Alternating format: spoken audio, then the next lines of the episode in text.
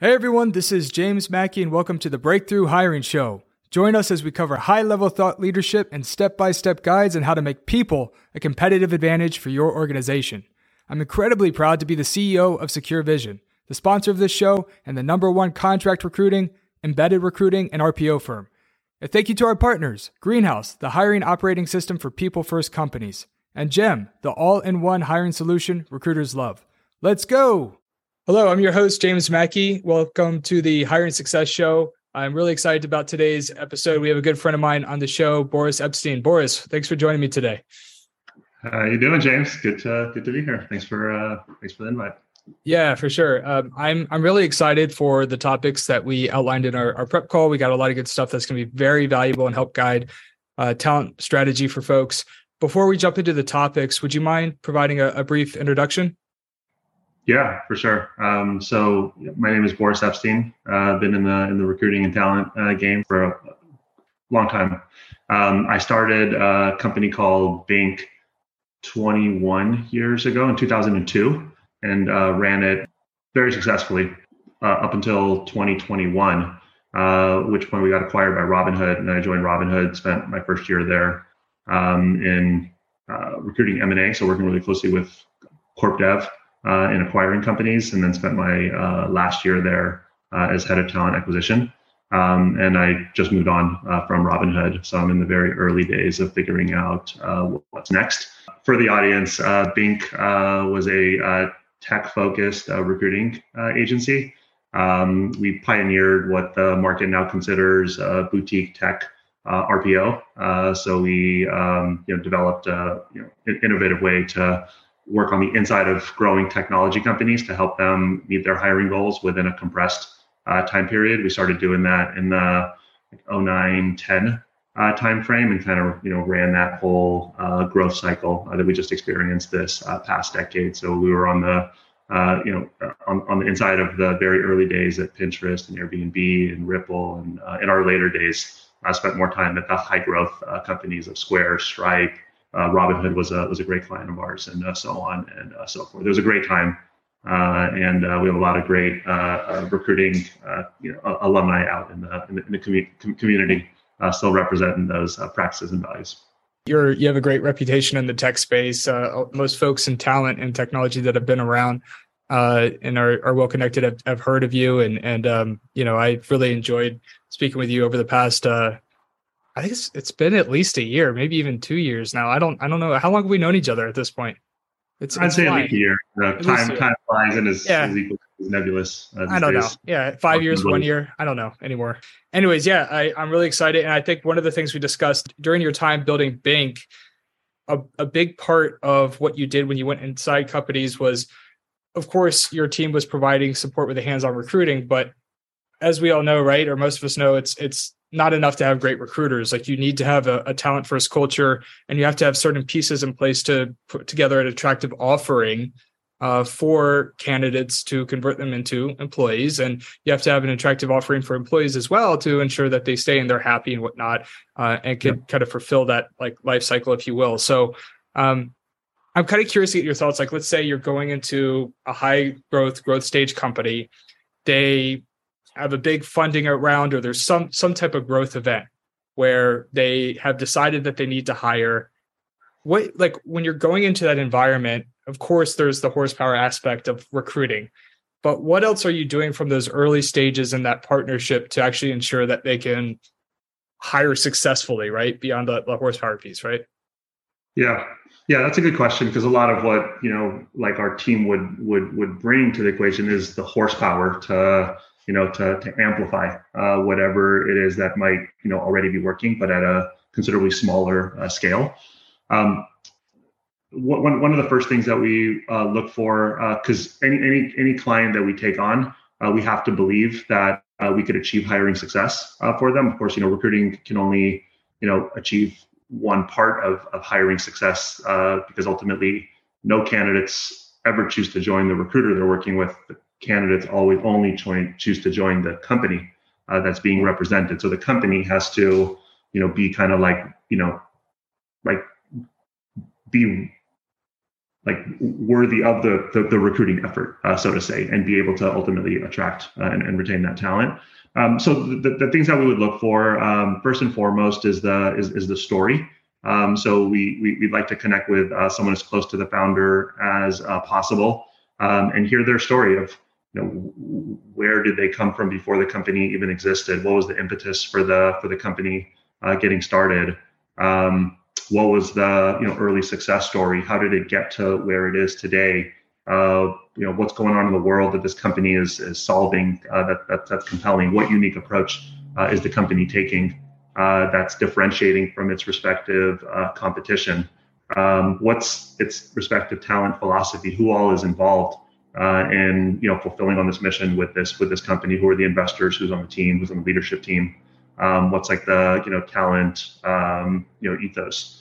Um, and then what's their uh, talent aspirations? You know who do they want to attract? Why should those people uh, be attracted to uh, this respective opportunity? What does the process look like? Um, and what's the you know ultimate compelling reason that, that that that those individuals should ultimately choose to join? Above and beyond the many other uh, great options that exist in our ecosystem so we we, we look for um, something unique and distinguished and high value in that uh, uh, in that value proposition um, that, that we then as the recruiting arm believe we could amplify uh, to a broader set of the market usually when a company that's in high growth um, what they usually need help with is the amplification part. Um, but if you amplify a mediocre value proposition, you're going to get mediocre talent. Uh, if there's something really you know unique and distinctive there, and you amplify that, that's really where kind of the magic happens. So we were we did a pretty good job of being able to identify these companies and the identifying of you know like Pinterest before anyone knew what a virtual pin board was, for example, or um, you know other companies of that uh, sort that were on the kind of earlier side of what later became an obvious place uh, to to be. Sure, and it's I think too there there must have been situations in which like companies needed help uncovering really what their uh, employee or candidate value proposition was right? I mean like i think that there's that must have been the case. So like were you did you also kind of work with the companies on fine tuning that messaging? Or you know they might have thought like hey this is a good value proposition but in reality given the fact that you have experience working with several growth stage tech companies you know like well everybody says that. We actually have to dial into this part of the mission or this part of the reason why the company was started. I'm just wondering like how much work did you do kind of fine tuning that message and what did that process look like? If yeah that's a good question. That's a good question. Um, I, I, wish there was like a, a really neat little framework uh, that can be followed for you know listeners of the podcast to be able to follow. Um, it, it, really does take um, the um, you know acute listening to uh, founders to other employees of the company and really simply asking the question um, like why, why are you here? Why are you compelled to be here uh, versus the you know many other places that you could possibly be? Um, if you ask like you know a lot, a lot of people are hiring engineers uh, for, for example if you ask 10 incredibly talented engineers at any given company why they're there uh, versus whatever other options they likely have to go work for, um, you're going to get something you know unique and distinctive um, about that uh, about what's attractive uh, at that company. So that's that's that's one you know very important data point. Um, the other important data point is from the candidates. So when you go out to candidates, um, you might think you have a compelling value proposition, but you're not going to know uh, if it's compelling until the person who you aspire to get chooses to accept an offer with you and join your join your company. So um, when that when that person does choose to accept your your offer, um, you want to ask them why they why they accepted it, um, and that may seem uh, either either obvious or or, or not obvious, um, but um, getting you know your finger on the pulse of why people are ultimately joining and why people are responding to you um, is uh, a second major data point. So once you have those two data points, you could then kind of curate your you know follow on messaging uh, to basically like you know hit at that hit at, at, at that essence. Um, and you know, I've been involved in a lot of different experiences where you know you start thinking you know one thing's the value prop, uh, but it turns out to be something completely different. Or you start with you know knowing that it's a mediocre value prop, um, and then and then through that process uh, you uh, learn that um, you can you know put you, you ultimately land on whatever ends up uh, being the thing that the thing that works. Yeah, it's um I think too when it comes to value proposition, like sometimes I think companies feel like they need to have this uh and credible product that's going to change the world or you know something to that effect which is really actually not necessary. I mean some folks might be really buy into that mission but the reality is that just having you know focusing on like fundamental things that people care about like when it comes to a healthy culture um, a good kind of work life balance great professional development opportunities where uh, you know uh, leaders and the company culture is helping them invest in uh, their own professional development and they're actually you know i recorded a show uh, earlier today, a podcast earlier today with Sandy Sandy Gold, who's a chief people officer. He ran uh, people for companies like um, Verizon Media. He was there uh, for like when they uh, when that new company was like formate uh, for, uh, formatted, and then he was yeah. at um, uh, Yahoo and did the turnaround there, and a lot of like big organizations. And so, um, you know, he was kind of talking about how like one of the first things that they would do to turn around to attract great people is they would focus on the concept of like internal hiring right like moving people reskilling folks and allow you know giving opportunities for great people to move within the company and it's it's things like that where it's it's like you can create this compelling culture for people that are coming into the organization um, and really just kind of embracing that like people first talent first culture uh, right and i mean it's like for me for our companies binc and uh, you know I, i'm assuming you probably had a similar experience, but at Secure Vision, we do essentially very similar, at least to what Binc did in terms of embedded recruiting for the, the tech industry. We're doing it's recruiting services. Like that's what we do. That's our and so like from a mission standpoint, really dialing into the people first capacity models to ensure folks aren't overworked, good benefits, work life balance, diversity, those types of items were really what we dialed into to create an environment where folks really really wanted to work. And that became our value proposition. And you could and, uh, and what's interesting is you would think like well anybody can replicate that. You know it's it's are we really building something that's really different? The reality is like yeah people would come to us because a lot of other recruiting agencies were not putting an emphasis on their experience and so right. we were able to attract some really amazing people as a result of that strategy yeah, and so uh, it sounds like you're you know dialed in uh, to what your you know current team and uh, aspiring team you know values, and that's ultimately what it's what it's about. I think you you know companies want to be um, authentic to themselves because there's something authentic about every uh, you know founder, every company, every uh, uh, every every team. Um, so you want to be authentic to that, and you want to be able to you know express whatever that authenticity respectively is to your current team so that they know why they're there and should stay. And then you want to be able to express that to your uh, you know aspiring team so that they know why they should join you versus you know whoever other might sound like a like a competitor. Um, that's a good point you bring up about the internal uh, mobility component. Um, at the last uh, the last linkedin conference uh, career mobility and internal mobility headlined uh, the um, headline that whole uh, um, show. Um, and it probably you know spoke to the you know times that we're a part of right? Like companies are getting a little bit leaner uh, a little little little lighter on the on the hiring output.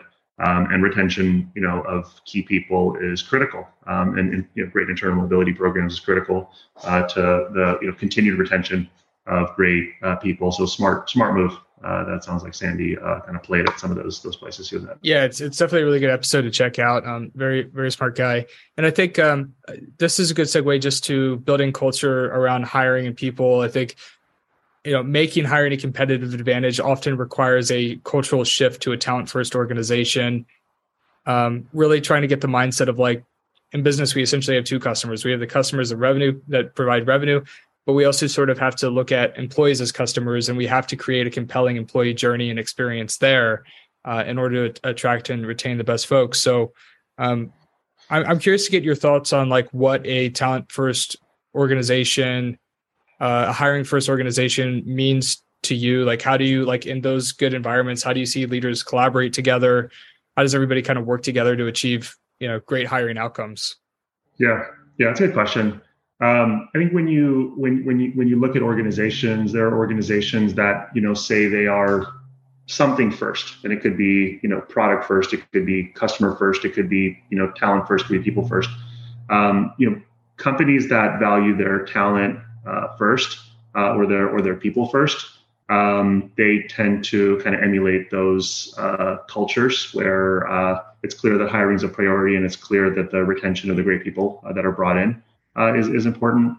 Um, often that starts with a with a founder or some uh, you know leader at the at the company. Um, and you could hear in their you know talking points as they address the as they address the company when they talk about the importance of the of, of the people that they employ, of the talent that they employ, of their kind of competitive uh, uh, you know position in the in the respective market. So um, you know from the top down, uh, you know clearly stating the importance of the of the people that are that are employed.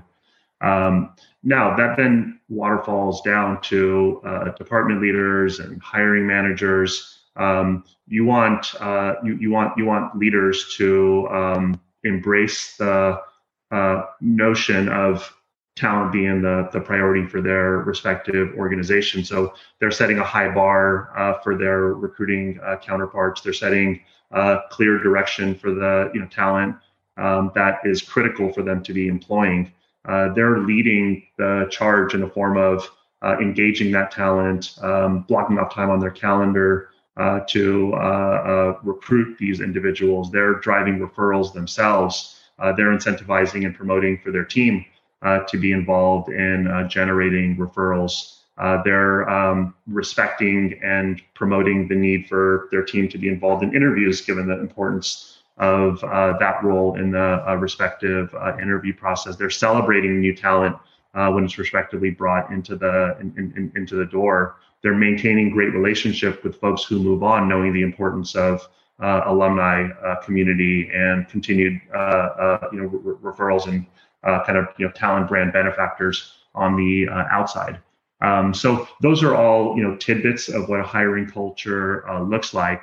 Um, and then when you're a part of a hiring culture, you know that you know talent is you know critical to the success of this organization. The talent that works there is highly valued, and the um, uh, and and there's a, a critical uh, degree of value placed on the new talent that needs to be uh, brought in. And the companies that say that they kind of you you, you see them put their money where that mouth is, and that eventually pays uh, complete dividends because uh, you'll see them um, have strong talent brand uh, as a result. They'll have strong referral flow, um, and they'll have strong um, uh, team-wide engagement uh, with respect to the players internally that it takes uh, to consummate a, a, a hire. And yeah, obviously contrast that with the opposite, right? And then you kind of can, can you know start to envision uh, what a very like lethargic uh, hiring culture may look like. Yeah, one of the interesting lessons I learned from uh, Steve Cadigan, he was the first uh, chief HR officer uh, at LinkedIn, and I was lucky enough to have him uh, as a as a mentor a couple years back. And um, you know, I, I, learned a lot from him. But uh, you know, one of the things that he talked about on LinkedIn when he was scaling the company from like, I think a not a handful of folks, or maybe it was a couple hundred. I, I can't remember when he came in to around three thousand. Was that on every executive meeting, the first thing that they talked about was hiring and talent. Like it was yeah. the top of the priority list.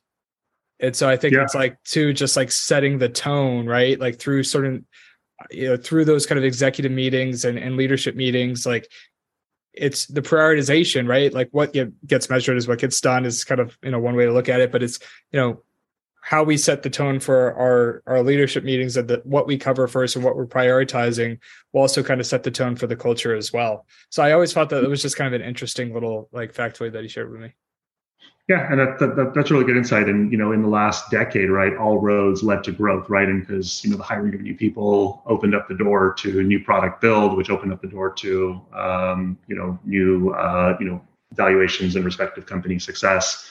Um, it's not growth at all costs at this point, though. Being able to attract uh, and uh, hire uh, top quality available talent is still yeah. critical uh, to the success of an organization. So still a top priority, uh, just less about you know some number of hires and really more about the criticality and the quality of the respective uh, uh hires that need to be made to move that organization forward.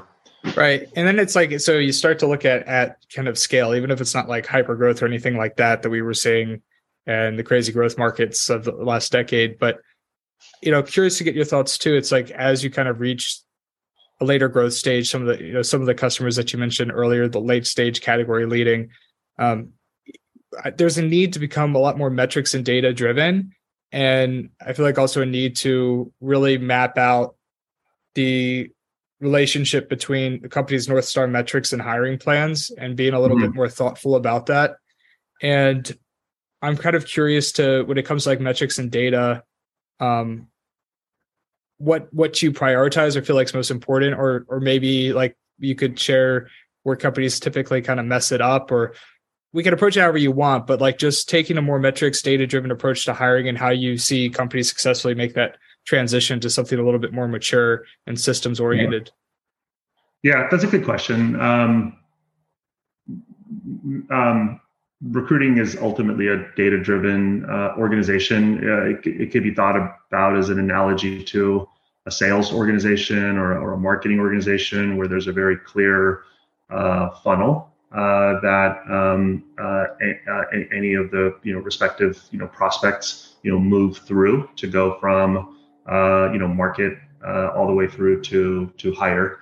Um, so with with regards to recruiting, uh, there's a couple you know core uh, data points that are that are critical to just the, the basic functioning uh, or of, of, an organization. All of that can you know find its itself into uh, what, what the market refers to as a, capacity model. Um, so a capacity model would commonly include um, something that quantifies number of hires needed to be made over a period of time.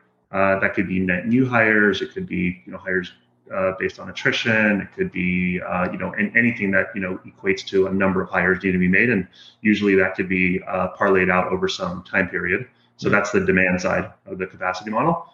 Um, then you have the supply side, which is basically um, the um, mathematical um, uh, the, the, the the, the what it takes mathematically in order to achieve that demand uh, based on what recruiting's uh, either historic and or uh, aspired capabilities are.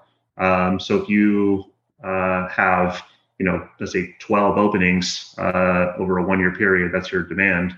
If you have one recruiter who's able to fill jobs at a pace of one hire per month, uh, then you have, you know, your one recruiter filling your 12 job capacity model. Um, once that recruiter knows that that's what their demand is, what they would then use as metrics is the funnel. Um, and so the funnel would basically start at the top, which is size of market. Let's say the you know 12 roles or engineering roles. So they would go say the top of the top of funnel would include the total number of engineers that e- even exist. Um, that's the total. Um, then that recruiter would go engage that uh, engineering uh, demographic, and there would be some form of a conversion. So from the total market, uh, recruiter engages them, and then some number respond. So that's the top of funnel conversion, and then that conversion goes all the way through the interview process. So from the number of people that the recruiter that responds, the recruiter speaks to and screens, that go through a first interview, they go through an onsite, they go through an offer, that ultimately go through a hire. So that, that's referred to as a conversion uh, funnel.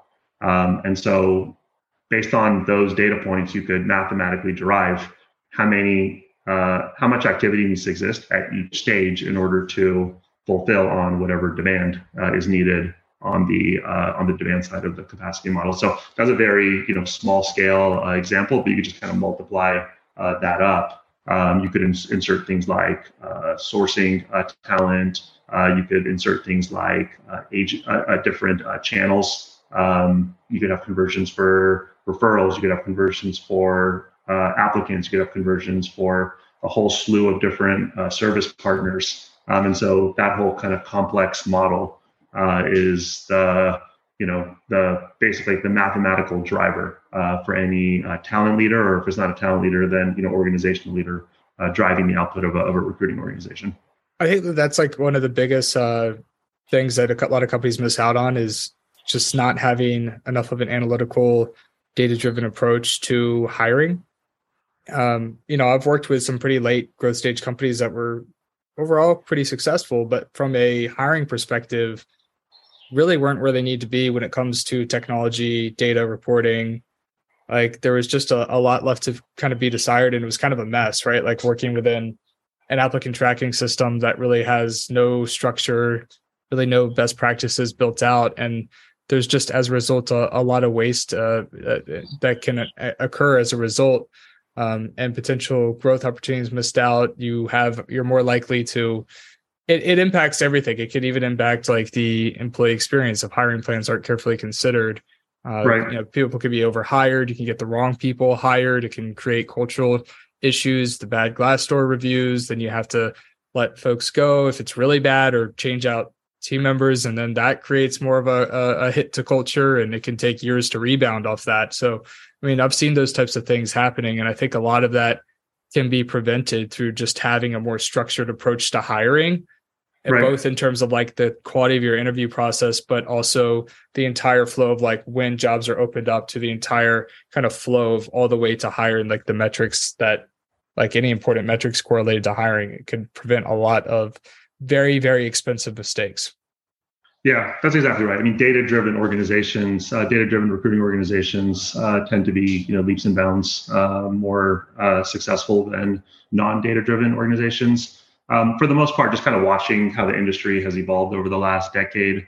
Um, a lot of what I just shared is, you know, for the most part, considered common uh, knowledge at this point. Um, most of the larger recruiting organizations have something like this, uh, for the most part, in, in place. Um, most uh, growth organizations are still, you know, are, are in that exact state where they're trying to figure out how to put something like this in place. Um, and then most smaller organizations uh, more fly by the seat of their pants. So you know, each size organization, if, if, I were advising a er, the earliest stage startup, I would ask them, I would recommend they build this model from day one, just so they themselves, so the founders themselves know uh, how they're doing. Most of them would be and are very surprised to see what the data shows as compared to whatever their you know anecdotal view of uh, their recruiting success and or lack thereof might respectively be.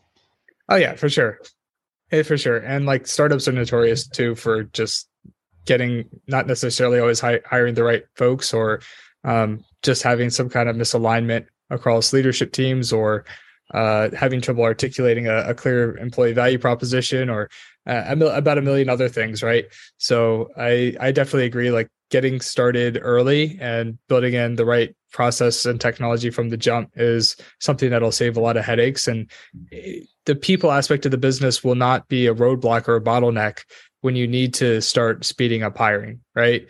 Like if if you wait to implement these things to where you're, you know, 100 200 employees and you still don't have it ironed out, then it's like when you do need to scale or if you get to the point where you need to hire a significant headcount, then you're going to be slowed down while you figure all this stuff out.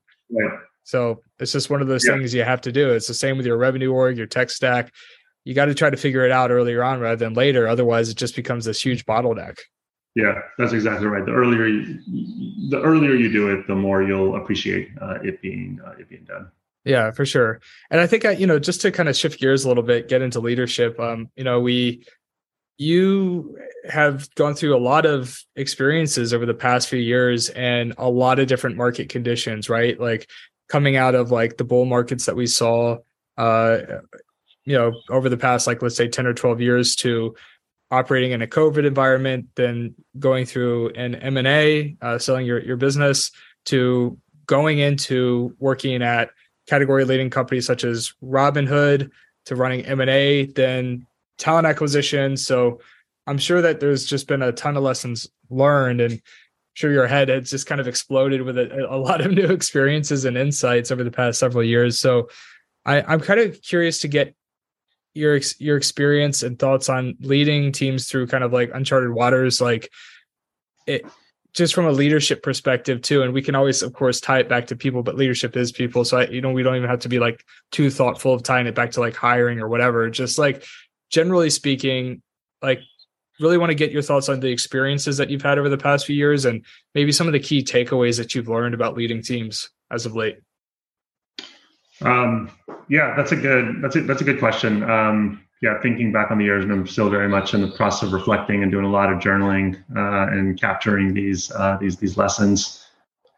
I started recruiting in 2002, which was right after the major dot com uh, crash. So the big kind of headline at that time was, you know, 50% of recruiters just left the business.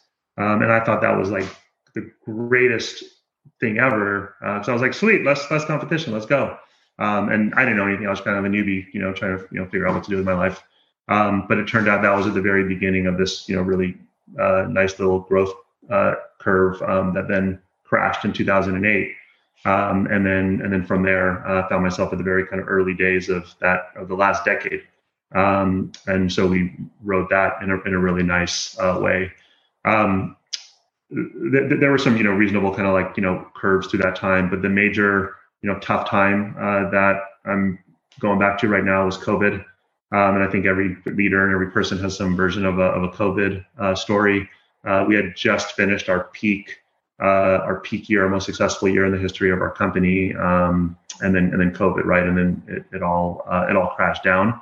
Um, we thought we would completely uh, we, we, we didn't think we would survive uh, um, though we did end up surviving and we did end up rebuilding our culture um, much faster uh, than we uh, than, than, we expected um, a big uh, element of that was uh, authenticity transparency um, and and that was for the purpose of building trust uh, with our with our team. And then you know through the, the building of trust with our team we were able together uh, you know address the problems that we were experiencing uh, and then together experience the you know successes uh, and the benefits. Then once the market respectively picked up we were able to then enjoy the, those the fruits of that uh, labor.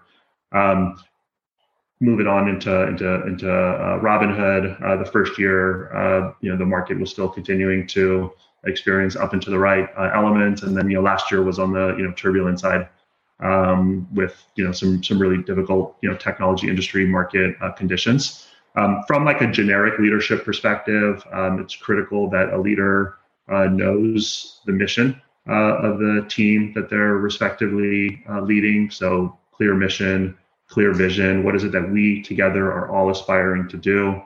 Um, it's critical that uh, the the team um, knows its respective part in fulfilling uh, that mission and vision. So everyone needs clear role and responsibilities. Everyone needs really clear expectations. Everyone needs clear management and support structure.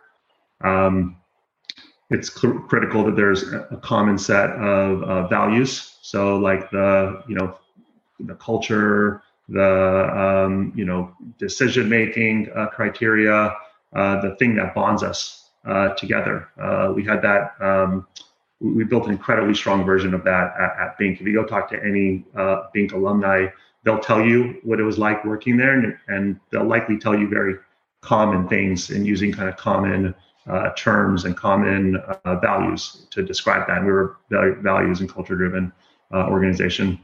Um, and then you ultimately want to be able to measure your results. You want the data, you want the metrics. So you want to be able to like show the team how it's doing uh, you know through all of its effort through the living of the values in service of that mission and so you want to be able to do that on a very regular rhythmic basis and that builds trust that builds confidence uh, that builds the motivation to you know persevere uh, through whatever tough time uh, you might be uh, you know working respectively through and I, I found you know in, in enlisting some of those you know kind of like foundational elements um, the team tends to respond with um, you know, like the the they they they tend to respond with, um, well, I guess the absent of what I just shared, the floor is wobbly and moving.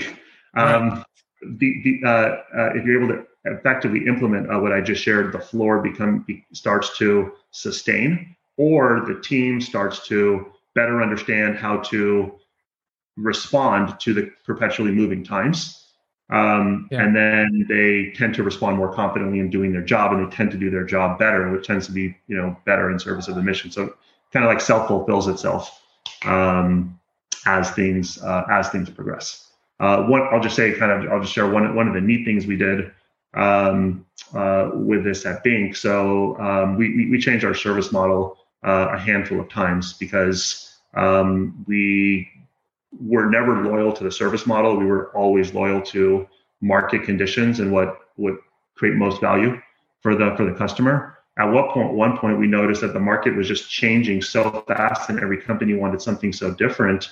Um, what we what we were offering wasn't a value to the market in the same way that it was in previous market conditions. And so we simply just took a look at our service model and adapted it.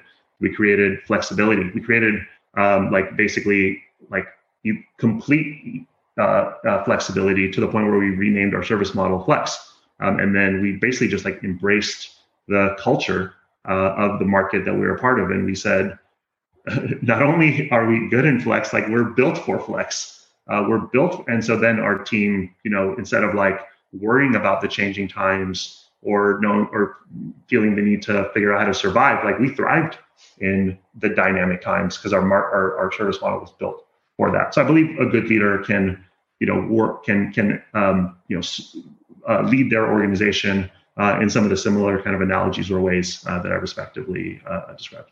Yeah, it's hard too. It's like, how do you respond quickly to market conditions without making a false step? Like that could be detrimental in a sense. And that's like walking that fine line. Like I feel like it is very important to, in a sense, be aggressive and fast in decision making, particularly in turbulent times. Right. Uh, and also to do such a way that is not reckless, I suppose, and sustainable. And like it's from a pricing strategy to a contract strategy. Those are things that like I've been giving a lot of time to uh, and thinking about a, a, fair amount and trying to really closely align with feedback that we're getting from customers and uh, from prospective customers. And uh, and we are like it seems like as you said, kind of constantly sort of tweaking and and making sure that uh, people considering us along with existing customers know that we are trying to build a solution specifically around their needs and that it's it might look a little bit different. Like we have a basic concept of what we think it'll look like. However we're curious to get your thoughts too. What are you looking for? And we try to we're shifting the conversation more to like the customers like what do you need? What do you want? before kind of providing like this is what we do. It's right. like going to the customers and asking like well what do you need? What are you looking for? Do you have any ideas in mind? Like have you kind of given thought to what would be your ideal situation? And then we just from the very jumps try to kind of cater the conversation to exactly um, what it is that that they may be looking for. Uh, and you yeah. have to be very in tune with that in a in a turbulent market. It's in a good market, people just they don't seem to be changing too much in terms of what they're looking for. But for whatever reason, in these types of markets, you're right. It's like there's a huge variance. Like people are just looking for different stuff. So yeah, that's right. Being you know, paying attention to your customers, paying attention to the market, being hyper observant uh, is critical um, during uh, tougher times. Uh, so is working twice as hard for half the pay. Uh, so so is nurturing uh, high value relationships. Um, so um, a lot of valuable things to do during tough times. Uh, but I found that you know through through some of the handful of uh, of, of, of these sorts of experiences, uh, these are kind of like tried and true methods to like sustain, make it through, and then ultimately find yourself you know stronger on the on the other side. Yeah, 100%. I you know yeah. there was one other kind of like uh just tying back to directly to recruiting uh one one final topic before we uh we we uh wrap up today. I I kind I love your motto like one of the things that you told me you were talking about like how everyone is recruitable and I I love that, right? I think it's really interesting. Could you kind of could you share that concept and philosophy with us and how it's applicable to building a talent first culture like what exactly i mean i guess I, I know what you mean by it but like can you can we dive into it a little bit more from uh just like a high level kind of like uh motto if you will? Yeah yeah um i'll i'll, I'll usually say uh, everyone's recruitable um in in in one of two situations. One is you know if i'm talking to like a founder of a company or a or a hiring leader and they already have a preconceived notion of who they of who they want, but that preconceived notion might be limited in some uh, way or not as you know aspirational uh, as if you know it really was uh, limitless. Um, and so in that situation, we'll really try to remove any bounds and have them kind of like close their eyes and just kind of like really envision like the best possible uh, person uh, um, that they can imagine uh, for whatever you know roles they're they're trying to fill. Um, then of course we'll jump into like you know why that why that person would be attracted to here, and we'll start to craft a value proposition. The other the other time when we'll uh, when when I'll, I'll, go to something like this is when recruiting uh, is hitting their own you know version of a ceiling. Like and recruiting does it does this to themselves all the time. They'll say, "Oh, people from this company won't be interested in working here," or "I'm not going after people at this company anymore because," or "Oh, I'm not going after that segment of the market because." Um, and really, what they're telling me is that their value proposition that they've crafted isn't you know at this point in time compelling enough uh, to attract that caliber of talent. So we'll then you know go go to the drawing board on the value proposition. We'll say okay, let's take a look at you know who you're going after. Uh, let's you know remove all limits, remove all bounds. Let's take a look at the value proposition you're using. Usually, the, the at that point we'll find that the pitch uh, or the or the you know engagement messaging is super mediocre, um, and we'll work to improve it uh, to the point where we'll want to get you know some of this you know um, um, you know any, any any any person sort of talent um, on, on a call and then understand things about their interests, about their ambitions, about why they work where they work, about what good would have to look like uh, in order for uh, you know them to you know consider a, a, job change. What good would have to look like at this organization that they're respectively speaking to, and, and then you get these these amazing people that were you know uh, historically unrecruitable. You get them talking about what it would take for them to join, right? Like you know, uh, and, and and this applies to any single person in the world. If you sit them down in a place where there's a little bit of trust. Uh, like a, like a podcast, right? You could you, you you could extract some incredible, valuable insight about what it would take for them to make a move, and it's it's different for everyone. Sometimes it might be uh, the specific job. Sometimes it might be the level of the job. Sometimes it might be the compensation. Sometimes it might be the growth trajectory of the company. Sometimes it might be the culture. Sometimes it might be work-life balance. Sometimes it might be something lifestyle related. Sometimes it might be something interest or personal related. We've seen all sorts of different elements of that um, and so, you know, through through through exercises like that, um, what, what what what then happens if you can get like a founding team or like a leadership team, uh, uh, like aspiring for talent in a little bit of an ambitious way, um, and then you can get the recruiting team kind of like you know off of their you know little little kind of you know place of you know th- their own kind of limitations of not thinking they could recruit uh, who they've been going after.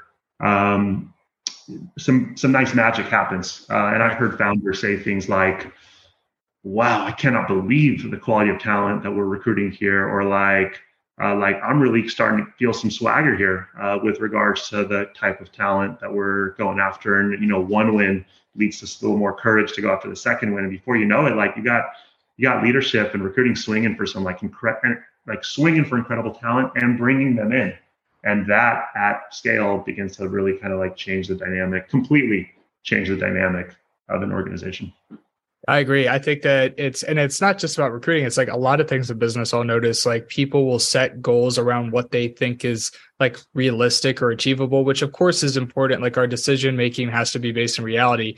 However, like one of the things that I try to push my leadership team to do and just folks in the organization is to think like, well, let's not like, okay, we can do what's what if okay maybe that is realistic and maybe that is going to be the goal but assuming that we had you had more budget or you had more resources or infinite resources like what would be your ideal scenario? What exactly would we do right?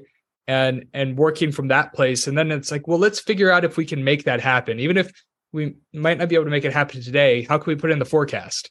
How can we right. make sure we're there in a couple quarters? And let's start there. Let's not start with kind of like a you know the the the less ideal solution the less ideal solution might be a band-aid but let's let's try to make that a band-aid and then work toward creating enough value or whatever to get to the point where we can do the real deal. And I, I think it's almost in a sense like human nature like a lot of times people just won't be coming from the mindset of like okay if i had all the resources i need they, they're looking at the reality of the environment today but you almost want people that can look at like the reality of what could become you know what could become our reality over the next six to 12 months. Like when we're building companies that's what we're doing. We're creating things. And we right. have to like and that comes down to like process and how we execute on a day-to-day basis. It's not just creating the long-term mission. We have to be thoughtful of how that kind of cascades down to individual decision making and how we do everything from like eh, positioning an employee value proposition to positioning our solution to customers our product right? And uh, it's it's everything, right? And I think every company can, you know, connect to some version of of you know being able to point to the successes that they've achieved because of some, you know, uh, high value, maybe intangible, you know, maybe real distinguished quality that some person brought. Like it was like every company could say it was like our designer really did this, or our you know engineering leader really did this, or our sales you know person really did, or whatever it was. But there's usually like specific people that did things that contributed to the company's success. So if you could really kind of imagine the kind of the the the, the ideal quality of person or the ideal person for whatever job it is that's being recruited for um, and then you're able to like tune your recruiting machine to be able to go attract and uh, uh, attract and hire that um, again some, some really powerful things can can, can happen at, at aggregate I love it. I love it. Well, Boris, this is uh, this has been a really fun conversation. I always have a good time chatting with you.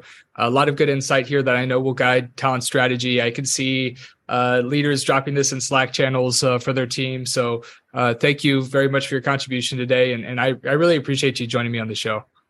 Awesome. Thanks, James. Yeah, great joining uh, you as well. Thanks for the um, uh, engaging questions. It was fun to chat it up. Um, and yeah, looking forward to this this this episode dropping. Yeah, let's do it. Um, well, hey, anybody, everybody tuning in, thank you so much for joining us today, and we'll talk to you real soon. Take care.